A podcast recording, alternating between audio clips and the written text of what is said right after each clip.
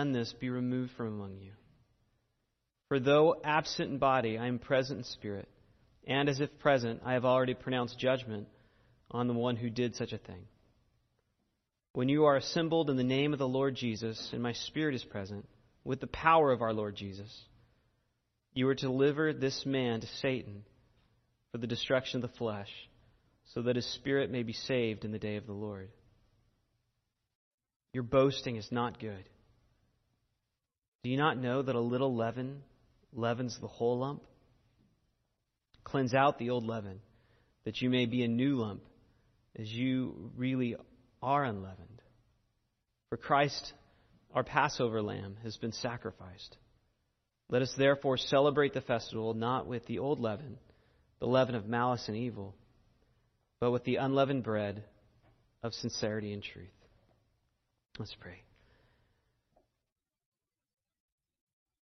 Lord, that is our desire that we would live as those who have been sanctified, as a holy people, not self righteous, but those who have been made righteous by you. And then, because of that, because we've been set free from sin, no longer live in it. Lord, I do pray that you would give us clarity to understand this text and how to apply it. Give me wisdom to know how to accomplish that. And Lord, I do pray particularly that you would raise our revulsion towards sin of all kinds. Lord, that we might strive to be a, a holy people, even as you've called us to be. We ask these things in your name. Amen. In the book, Tenting Tonight, a Soldier's Life, author James Robertson explains that three fourths of a Civil War surgeon's time was spent amputating limbs. Most wounds suffered by soldiers during the Civil War were from gunshots, and uh, typically they were to the arms or to the legs, various limbs. And amputation actually was the soldier's best chance of survival. Union soldiers suffered 100,000, 174,000 extremities to their wounds, sorry, extremity wounds, that is to arms and legs. And of these, 30,000 resulted in amputations. So out of 174, 30 of those wounds resulted in amputations. And three quarters of those amputees ended up surviving. The sooner the amputation was performed, the better chance a soldier had of survival. If amputation was delayed more than 48 hours, blood poisoning or bone infection or, worst of all, gangrene would set in and the death rate would double at that time. William Blackford of the 1st Virginia Cavalry writes this table uh, describing the scene of a surgeon's tent. He says tables about breast high had been erected upon which screaming victims were having legs and arms cut off. The surgeons and their assistants, stripped to the waist and bespattered with blood, stood around, some holding the poor fellows, while others, armed with long bloody knives and saws, cut and sawed away with frightful rapidity, throwing the mangled limbs on a pile nearby as soon as removed.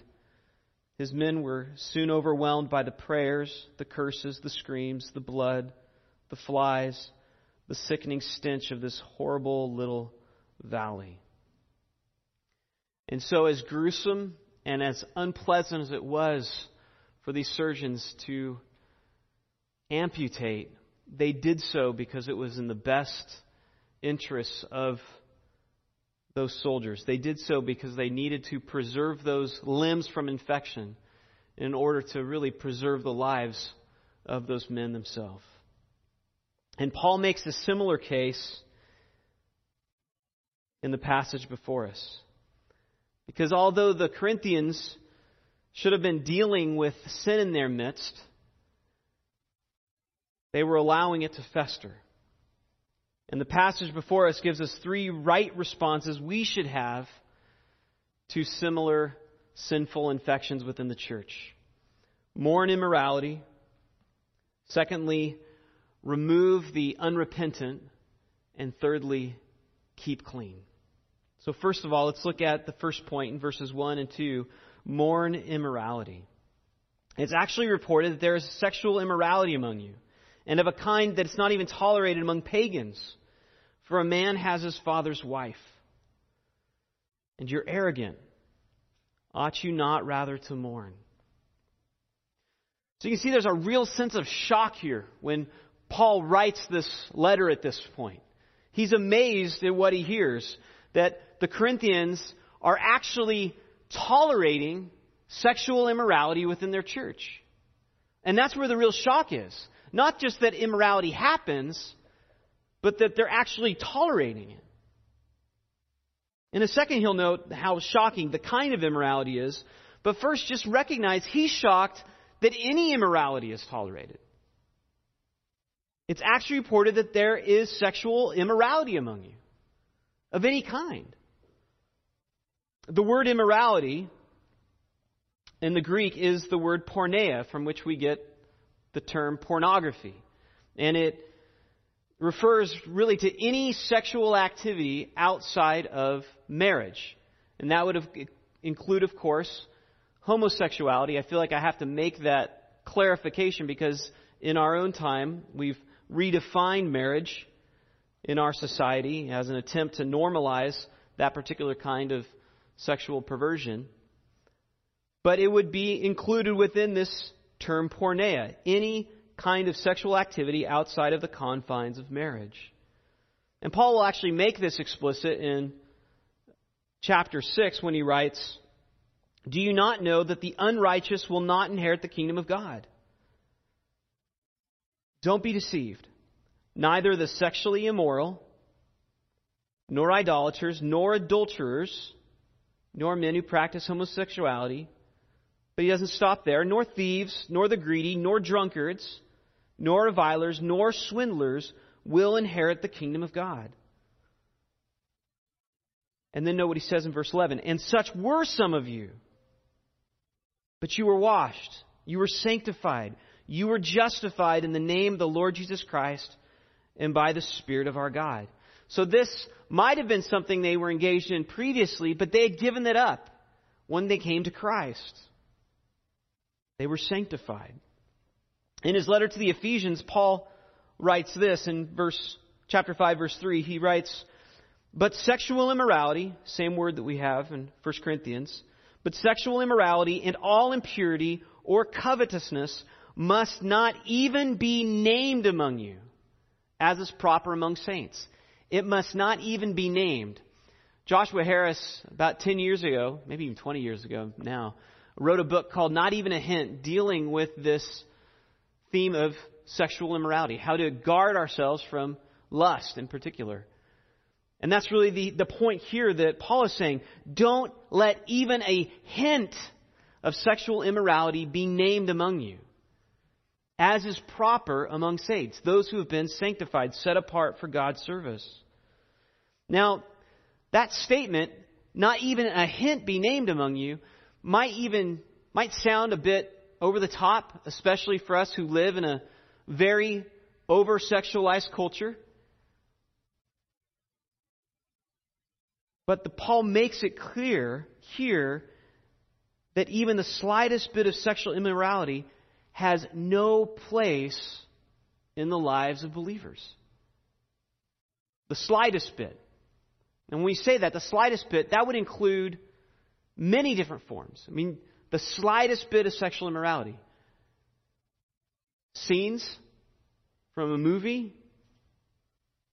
could be suggestive music, even explicit language or humor the slightest bit should not even be named among you.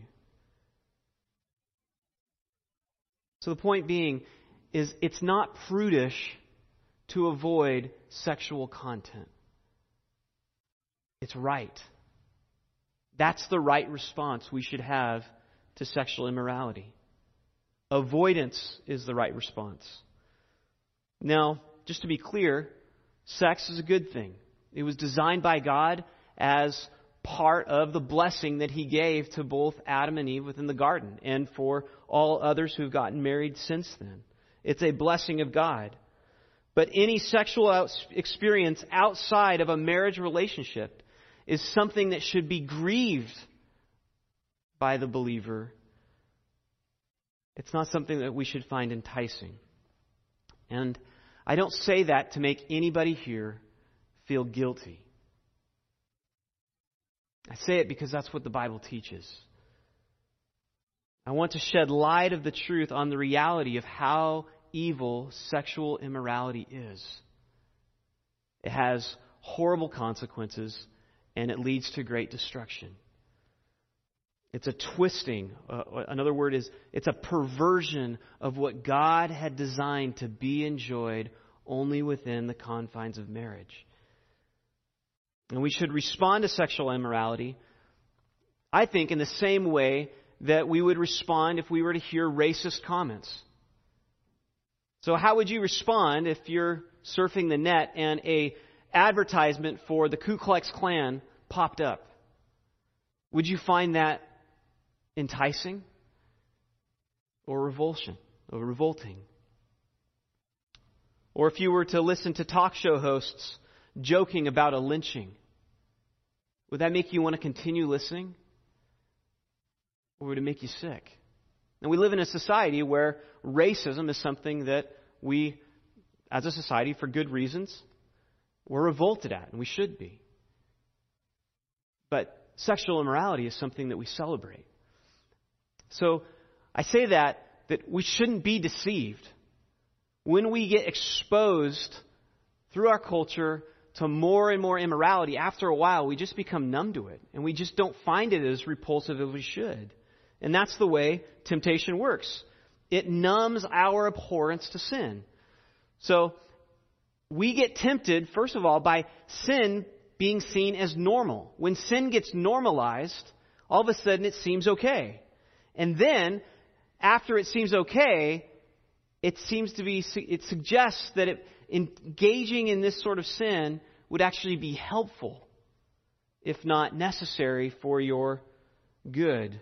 It seems to offer us a, a kind of hope. So the more we're exposed to sin, the more normal it seems. And when we're exposed to sin and worldly priorities and worldly values, we slowly embrace them. And so at one point, what once grieved us, which we found horrifying and disgusting, after a while, it's, it seems to offer us hope. This is going to save me. This is going to make my life better. And the Corinthians, as we have seen, have embraced worldly priorities, and we've been discussing that in the previous chapters, but they're so far along in this process of just thinking like the world, thinking like the rest of the Corinthians, that they've gone even further than the rest of the Corinthian society to the extent that they're actually embracing sexual immorality of a kind that the world around them would even find revolting, namely incest.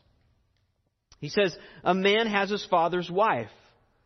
Now, this isn't, the term that's used is referencing not this man's biological mother, but his stepmother. But still, even in that society, this was something that was seen as disgusting. It's not even tolerated among pagans, Paul writes. So even in the over sexualized culture of Greece, this was seen as revolting.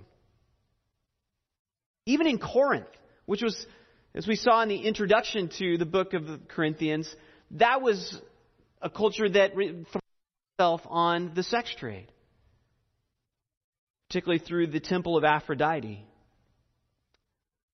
Yet the church in Corinth seemed to be okay with this incest.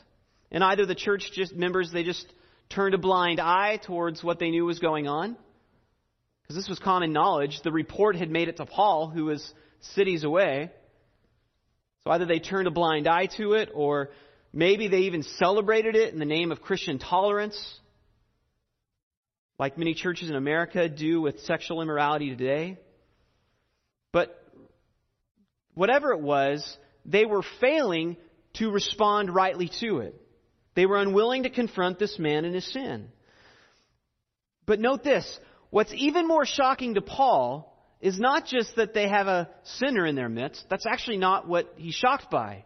It's the fact that the Corinthians were boasting of their spirituality in the midst of, or while having this sort of unrepentant sinner in their midst. What concerns Paul is the fact that they're boasting about how great they are, while totally ignoring this gross immorality. He says, You're arrogant. And this builds off what Paul was addressing earlier in chapter 4, verses 18 and 19. They were boasting of their spirituality to the extent that they were even comparing their giftedness with those of the apostles. And what it looked like is that they were you know, noting that Paul's words were weak and you know, he, he came in, in weakness and he didn't have persuasive words, words of wisdom like some of the other maybe Corinthian teachers. Not as great as they were. So they're boasting in their own spiritual gifts but completely ignoring the greater issue, which was immorality in their midst. So Paul's shock is really concerned with their blindness to what actually mattered. They were impressed by their own wisdom and rhetorical gifts, but they could care less about holiness. So again, this would be like a church boasting in their size or their popularity while ignoring the fact that there are members upon, in their staff that are having an affair together. The stuff they're proud of, they're boasting in, doesn't matter. While holiness is completely ignored. So again, this is just another piece of evidence of how the Corinthians were thinking just like the world. They weren't thinking according to the Word and God's instructions to them, but assessing themselves, evaluating themselves based upon what the world considered important. But they've gotten even worse than the culture around them, apparently. So just imagine a husband boasting to his wife about the fact that he's so good to her because he makes six figures and he provides for the family, while at the same time, he's having an affair with his secretary. You would say that husband is completely missing it. And you'd be right. That's where the church of Corinth was at. Proud of what they were doing on the outside, and yet completely missing the whole point of what it meant to be a church. So rather than making toast to their own successes, they should have been grieving like mourners at a funeral. He says, Ought you rather to mourn? So the fact that somebody in their church was caught up in unrepentant sin should have come down on them like when a parent hears that their child has contracted a terminal illness. There's a member within their church that is going to die. He's deathly sick, and they're boasting about nothingness. And this reminds us of the reality that when we are self consumed, when we're simply focused upon our own accomplishment, on our own success, on our own individual achievement, how easy it is to simply ignore sin to just think it doesn't matter. Both in our lives as well as in the lives of others. Because when we think that way, that our success is really what defines us, and again, success by how the culture out there would define it. But when we think that what really is good or what really determines success is what people think of us, then all of a sudden that's all that matters. And so we could live immoral lives but hey, if everybody else thinks we're great, then we tend to just justify it. Or we just tend to ignore it in the lives of others because we don't care. Right? That's their life. Let them deal with it. That, of course, is not how Christ calls us to live. See, if we think we're successful and accomplished and yet fail to mourn sin in ourselves and others, it just shows the fact that we're completely missing the point. Holiness does not simply mean not sinning. It means responding rightly to sin. So let, us make that clear. When Paul's exhorting them to be holy, he's not just saying there can't be any sinners in your midst, because that, that's going to happen. We're all sinners. We all struggle with sin of various kinds. But we need to respond rightly to sin when it gets committed. Namely, repentance. And if there's a person in our midst that fails to be willing to repent from sin but steadfastly refuses to continue in it, like this man in Corinth, Paul will explain what we need to do in that sense. But holiness means not just sinning, but responding rightly to sin it also means living faithfully as God has called us to live, as people who are set apart from, for His service, but it also means responding rightly to sin in other people. And if we're living as Christ has called us to live, when we see another brother or sister struggling with sin, then we're going to want to respond rightly to them. And this is not going to look like self righteous scorn. It doesn't look like, oh, you wicked, evil person. How does Paul say it's going to look? Look at the text. What's, what's Paul say it's going to look like in our hearts when we see somebody struggling with sin? It doesn't look like scorn. It looks like mourning. When you hear of another person struggling with sin, do you grieve? Or do you think, man, what an idiot? Or, I saw that coming. Does it make you feel slightly better about yourself or does it break your heart? It should break our hearts. And again, if their struggle no longer becomes a struggle, but they steadfastly refuse to repent, we should care enough to help them by removing the unrepentant from fellowship, as Paul calls the Corinthians to do here in verses 2 through 5. He says, Let him who has done this be removed from you. For though absent in body, I'm present in spirit, and if, as if present, I have already pronounced judgment on the one who did such a thing. When you're assembled in the name of the Lord Jesus, and my spirit is present, with the power of our Lord Jesus, you are to deliver this man to Satan for the destruction of the flesh, so that his spirit may be saved in the day of the Lord. So the specific action that he calls for is for that person to be removed from fellowship. Until he's willing to repent, he cannot continue to enjoy the fellowship that he had with the other members of the church at Corinth. And Paul's going to explain the logic behind this in the verses that follow. And in short, it's twofold. First, it's to help the man wake up to what he's doing, to help him see the consequences of sin, but secondly, it's to cut off the presence of sin within the congregation. Just like a limb in the Civil War would get amputated to cut off the spread of gangrene. And again, such action might sound harsh, but it's the obvious thing to do in Paul's eyes. Notice what he says I've already pronounced judgment. It didn't take Paul long to figure out what needs to happen. I'm here at a distance, and it's as good as I'm there. Remove the man from your midst. I pronounce judgment upon him. It's the same word that we've already come across, krino in the Greek, for judgment. And notice that Paul is able to pronounce this judgment because it's a known sin that the Bible strictly forbids. So really, it's not Paul the one pronouncing the judgment. He's just telling them what the Bible says. So this isn't Paul saying, hey, this is my opinion. Paul's saying, this is wrong. The Bible makes it clear that this is wrong. Remove the unrepentant sinner from your midst.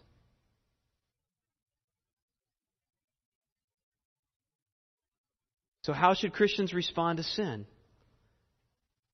The same way we respond to our own sin. We need to repent from it.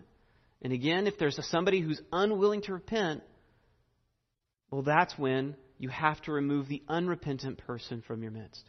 So again, it's not saying that we got to be perfect because we're not we're going to fail. I could give you lists. That's why we have a time of confession in our pastoral prayer because we sin. We need to continue to repent from our sin. But the point when we refuse to repent, that's when that person needs to be separated from the body. So, what would you do if you saw a cook at a local restaurant walk out of a stall in a restroom with some brown substance on their hands, fail to wash, and then go back to the kitchen and start kneading some dough to bake or slicing vegetables up? What would you do? Maybe somebody would go and tell on him. Um, this is what happened. And you probably never return if that's the case. But if you're a fellow employee, you'd probably report it to the manager. If you were the manager, you'd probably fire him on the spot. Clear standard that's being completely ignored. And it's also putting other people at risk as well as the establishment itself. Now, would we think that's harsh if we heard about that in the news, that a cook who failed to wash his hands after using the restroom got fired? No. We think, good. They actually hold a standard of purity in their restaurant. But notice, that's just clean hands. How much more should we grieve or be shocked when we hear about this kind of sin in the church that has far greater consequences. And this is why Paul can easily make this judgment while absent.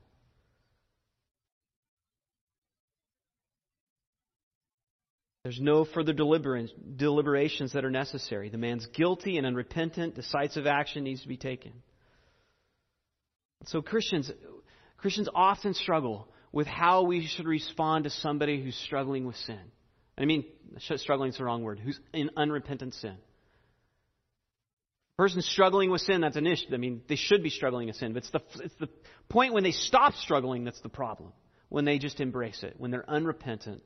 But we shouldn't struggle with this. The Bible's clear. If a person choose, is refusing to repent from sin, then steps towards church discipline need to be taken. And those are outlined in Matthew 18 by our Lord.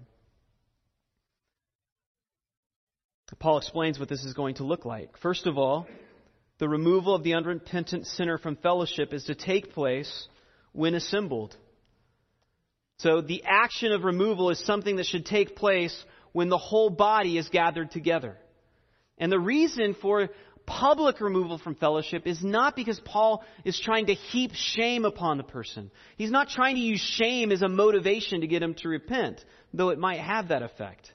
He, he has it happen with the congregations together so that the church themselves might be warned. This is for the good of the church. The church needs to understand together that the danger of tolerating unrepentant sin. They need to be aware of the danger that this unrepentant sinner is corrupting the rest of the body. They're putting the rest of the body in danger. Now, it's interesting, in the Roman world, the only uh, kind of capital punishment, um, the, only, the only crime that could be, um, would result in capital punishment was the crime of treason acting against, you know, seeking to harm your nation, either by, you know, taking a bribe or, you know, killing a, an important official. Treason is the only, was the only executable crime within the Roman world. That's for a, a Roman citizen. Of course, a slave could be executed. But a Roman citizen could only be executed for capital punishment. Or, sorry, for good night. Yeah, exactly. Uh, for um, treason. Thank you. Now, where was I?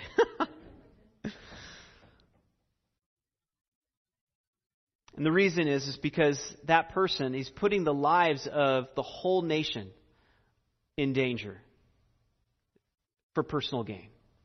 In other words, he's saying personal gain is worth the life and the well being and the freedom of other people. And so he was executed publicly so that the public would realize the danger that they had in their midst, and they take that seriously. So Paul is not advocating capital punishment here, but he is advocating banishment because this person is unwilling to repent from the sin. They're keeping the sin in the midst of the church. And so he says the church needs to deliver this man to Satan. Because this man has chosen and continues to choose to reject God's counsel on how we should be living.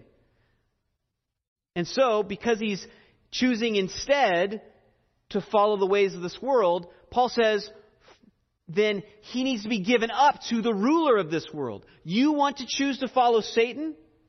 Fine. Return to your former wicked slave master. Paul is advocating giving the man a full dose of what he wants. So such action is not only going to preserve the church by cutting off sin from the church, it's also going to work to help this unrepentant sinner realize what he's actually embracing. Because at the time it might just seem, oh, this is good. This is going to, this is going to help me. This is going to bring consolation in being in this immoral relationship. Not realizing that what he was doing was actually destroying his own soul and destroying the rest of the church in the process. So this is to wake him up by being handed over to the ruler of this world, he's going to lose access to the protective grace that comes by being a part of a body of believers.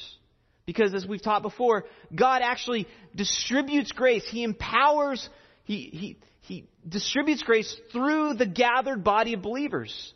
He distributes grace through prayer and strengthens us through prayer, through hearing the word, preached and read, it's, we get strengthened that way, and through fellowship with one another. So by cutting him off from the body, that man is going to be left unprotected and handed over to Satan. And you want to know what that looks like? Consider what God allowed when he told Satan that he could have his way with Job. It's awful.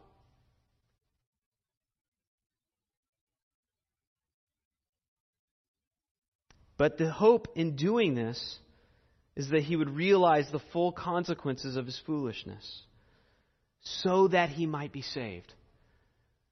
And if he doesn't repent, the hope that Paul has is that eventually, even because he did proclaim faith in Christ, that he will die and gain a resurrected body eventually. But even if the hope is that it wouldn't get that far, even, that eventually he would come to repentance. And so I like to think that the man who's uh, addressed in 2 Corinthians, whom Paul says, welcome the sinner back to your midst, is the same man. That he did come to repent. And that is what our hope is. Any time that we have to cut off an unrepentant sinner from our body, practicing church discipline, the hope is that that person would repent. It's not to shame him. It's not to make it look, it's not to make us look good because, hey, we don't tolerate sin. It's care for that person that he would be saved. But Paul would rather have him experience the temporal pain and loss in being handed over to Satan so that he would realize the horrible consequences of his sin. And that he'd wake up to the reality of the deception that he's lived in. So that it wouldn't get so far that he would die unrepentant from his sin and then realize on the day of judgment that he never, in fact, did know Christ. That he wouldn't have to hear Christ say, Depart from me, I never knew you, you who practice lawlessness. Which is what Jesus says he will declare to those who don't repent from their sin in Matthew 7:22. Paul says also in 1 Corinthians 11:32, he says, when we're judged by the Lord, that is, when we're disciplined by Him, we're disciplined so that we wouldn't be condemned along with the world. God disciplines us. The church practices discipline, constrains believers to repent so that they wouldn't be condemned along with the world, that they would take their calling to holiness seriously. Paul then illustrates the importance of purity in the church by reference to the Feast of Unleavened Bread, also known as the Passover. It says this in verse 6 Your boasting is not good. Do you not know that a little leaven leavens the whole lump? Cleanse out the old leaven that you may be a new lump, as you really are unleavened. For Christ, our Passover lamb, has been sacrificed. Let's therefore celebrate the festival not with the old leaven, the leaven of malice and evil, but with the unleavened bread of sincerity and truth. So the illustration demonstrates here that Paul is not particularly concerned just with this individual. It's not just this man who's gotten caught up in sexual immorality. Paul's concern is with the church. He's concerned about how the church is responding. They're boasting while tolerating immorality. And this tolerance is illustrative of the church's arrogance that they would tolerate evil and boast at the same time. So the exhortation here is so that the church would rightly respond to sin, not just that the church would practice church discipline. He's trying to get at the heart of the church, the heart of their thinking, the worldliness that has corrupted them. And so he draws this out when he says, Your boasting's not good.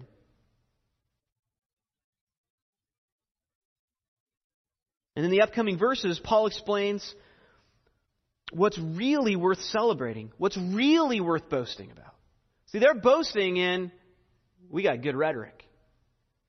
Paul's going to say, no, this is what's really worth boasting about the sacrifice of the Passover lamb. The church should be more concerned about walking in holiness and truth than these other things that they're proud of. That's the problem. And so he says, cleanse out the old leaven. Now, the, the, the, illustration here is of the Feast of Unleavened Bread, also called the Passover. And right before the Passover feast, uh, Jews, and they still practice this today, would do a thorough cleaning of their house. And they'd go as, so far as to remove every speck of dust to try and remove any amount of yeast within the household. So they do this. They, they choose not to buy any yeast, and they, they choose to remove any leftover yeast, but they, they go as far, so far as to remove every hint of leaven that could possibly be there. Because they don't want any leaven in their midst. They want to prepare for the eating of the paschal lamb, the Passover lamb, remembering the blood of the lamb that was spread upon the doorposts of the houses right before the exodus from Egypt. The lamb was sacrificed, and, and um, the instructions that were given to them was after that lamb is sacrificed, put it on the doorposts of your houses, and when the angel of the Lord comes by, uh, he will pass over your house, and your oldest child, your oldest male child, will not be killed. And he also gave the command to bake unleavened bread so that you may rise quickly after this point in order to depart from Egypt. And so the Jews would practice this as a preparation in the Feast of Unleavened Bread to remember the lamb that's going to be sacrificed. But of course, what Paul says here is the lamb that, the paschal lamb that point, that, that, that feast pointed to was Christ. And he's already been sacrificed. So, in the, in the Passover feast, the Jews would prepare for the lamb. They'd get them to become holy, cleanse themselves from leaven in preparation for the lamb. Paul's saying, now you've already been made holy, so having been made holy, how much more should you continue in it? The lamb's already been sacrificed. The leaven should have been dealt with a long time ago. So keep yourselves clean, is the point. The Passover lamb has already been sacrificed. You've already been made clean. Stay that way. And so, if the Jews did everything they could to remove leaven from their midst in looking forward to the sacrifice, how much more should we do everything that we can to keep ourselves clean from any immorality? Again, it's, the leaven is illustrative of sin. We need to take sin seriously. Even though we live in a culture that says, hey, it's no big deal, it's just what people do, it's human. As Christians, that's not how we should respond. We should grieve it, and we should do everything we can to keep ourselves clean because it does destroy. Paul then makes another statement in verse 8 when he says, Let's therefore celebrate the festival, not with the old leaven, the leaven of malice and evil, but with the unleavened bread of sincerity and truth. You should be boasting about something. You should be celebrating something, and it's not how great your wisdom is or how great your rhetoric is. What you should be celebrating is the fact that this lamb has been sacrificed. You've been made clean. You've been purified. You're a holy people. Celebrate that. Rejoice in that. In sincerity and truth. Not with filth. Tolerating filth in your midst. So Paul's point here is that if we really understood the truth that Christ is our Passover lamb, and you really understand that you've been completely purified, when we come together and celebrate on Sundays that reality, we should also celebrate the fact that we've been made clean. We should fel- celebrate our holiness and therefore strive to continue to be clean. So when we gather together in community groups or in our men's discipleship groups, we should be challenging one another, encouraging one another to keep ourselves clean. And again, that doesn't mean that we beat each other up when we fail, because we will. But we restore one another in a spirit of gentleness. But at the same time, we continue to press one another on, understanding the danger of sin. He specifically describes this old leaven as malice and evil. And basically, both words are synonyms of the same thing evil. It's words that characterize the ruler of this world, Satan. It says, Don't live like him. Don't live like him. Instead, be characterized by sincerity and truth. And that is, their, the Christian's behavior and choices should truly correspond to those who follow Christ. We should look like Christ. We should do things that Christ did. Or even as we saw last week, that Paul did. Those are our standards. So we shouldn't be comparing ourselves with the church down the road or our other neighbor. We need to be comparing ourselves to what, what does the Bible call us to and hold ourselves to those standards. Again, not self righteousness, but standards of the fact that we've been made righteous by His righteousness.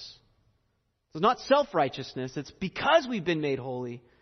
Let's continue in that holiness and encourage one another to walk in it as well. If Christians begin to tolerate sin, eventually what happens is churches begin to tolerate sin because it just becomes normal. Everybody else in the church is doing it. It's normal to everybody else. After a while, the church accepts it. And then what happens is members are no longer challenged to really follow Christ. And after a while, it's hard to tell who's really saved and who isn't. And this is the, the case in many churches in America. Most of my family, my extended family, claim to follow Christ. I'm not quite sure that's actually the case. Because they claim to follow Christ, because they claim to believe the gospel, they claim to love Jesus, they go to church every Sunday, they, but their lives look nothing like Christ. They're not even striving to be that way.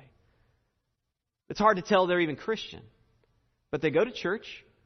But for them, everybody else in church lives the same way. So these family members may be Christians, And so when people ask, is your, your brother, your sister, your extended family, your cousins, are they saved? It's, I have to say, my, my brother is. I know my brother is. But um, yeah, now I'm like, oh, who's going to be listening to this recording? So that, know. But honestly, it's hard to tell. And I say that not because I don't want them to be saved, but it's hard to tell. And part of the problem is because they're not going to churches that would hold that standard to them. And so I don't know when the day comes when I might have to be at their funeral if there's no change. I'm not sure what I'd have to say. But they claim to believe the gospel, and so they might be saved. But it's hard to know because there's no evident fruit. So, again, how does this happen? It happens by Christians not taking sin seriously.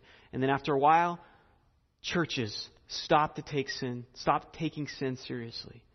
And after a while, then it's just it's hard to tell. What does a Christian really live like? And so, even as a church, we need to be careful not just to compare ourselves with other churches, particularly in America, but are we, are we living life? Are we doing Christianity how Christ has called us? Are we living according to Christ's standards, not America's standards? So I'd encourage us let's pursue holiness all the more and lovingly encourage one another to repent from sin when we get caught in some sort of trespass, so that we might be restored and enjoy the full blessings that Christ has promised us, promised us through his blood. And with that, it offers us a great transition to the Lord's table.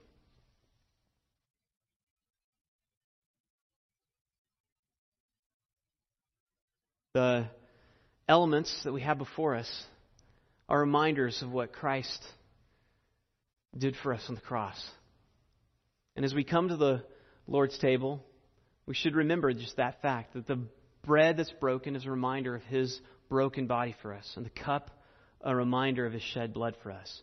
And that happened so that we might be cleansed, that we might be holy. And in a minute, I'll call the, the worship team up and we'll begin a song. But before you come up and take the elements, as we all will together, before you do that, prepare your hearts. So the question might come up well, how do I prepare my heart for communion? Well, it's in light of some of the things we've talked about today. Is there any unconfessed sin in your life? Is there anything that, would, that, that you haven't made right with God? Is there anything you're uh, not willing to repent from? And if there is something you're not willing to repent from, don't come. But you should deal with it. And I would encourage you to repent from it. Confess that sin. Make it right.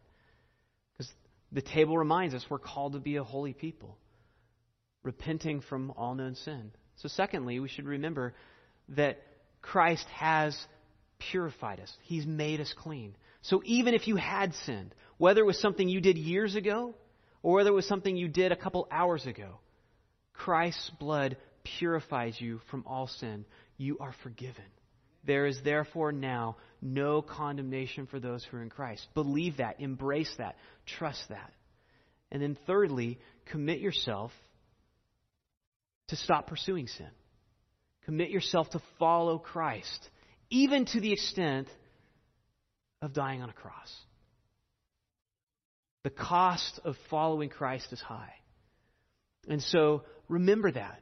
And so when you think of that, the, the price that Christ paid for our cleansing, all of a sudden giving up sin should be seen as a pretty small thing. We've not, we won't have to sacrifice. I mean, that's a, it's a good thing for us when we give up sin. But Christ has given up far more than that to cleanse us from that sin. So those three things: confess any known sin, commit to follow Christ, and, uh, and recall the fact that you have been completely purified and embrace that. Rejoice in that. As Paul says, let's celebrate this feast together. All right. So now the, the worship team can come up, and um, when you're ready, and you've prepared your heart, um, come on and we'll get, come up, take the elements, and then we'll celebrate um, the taking of the bread and the cup together as a congregation.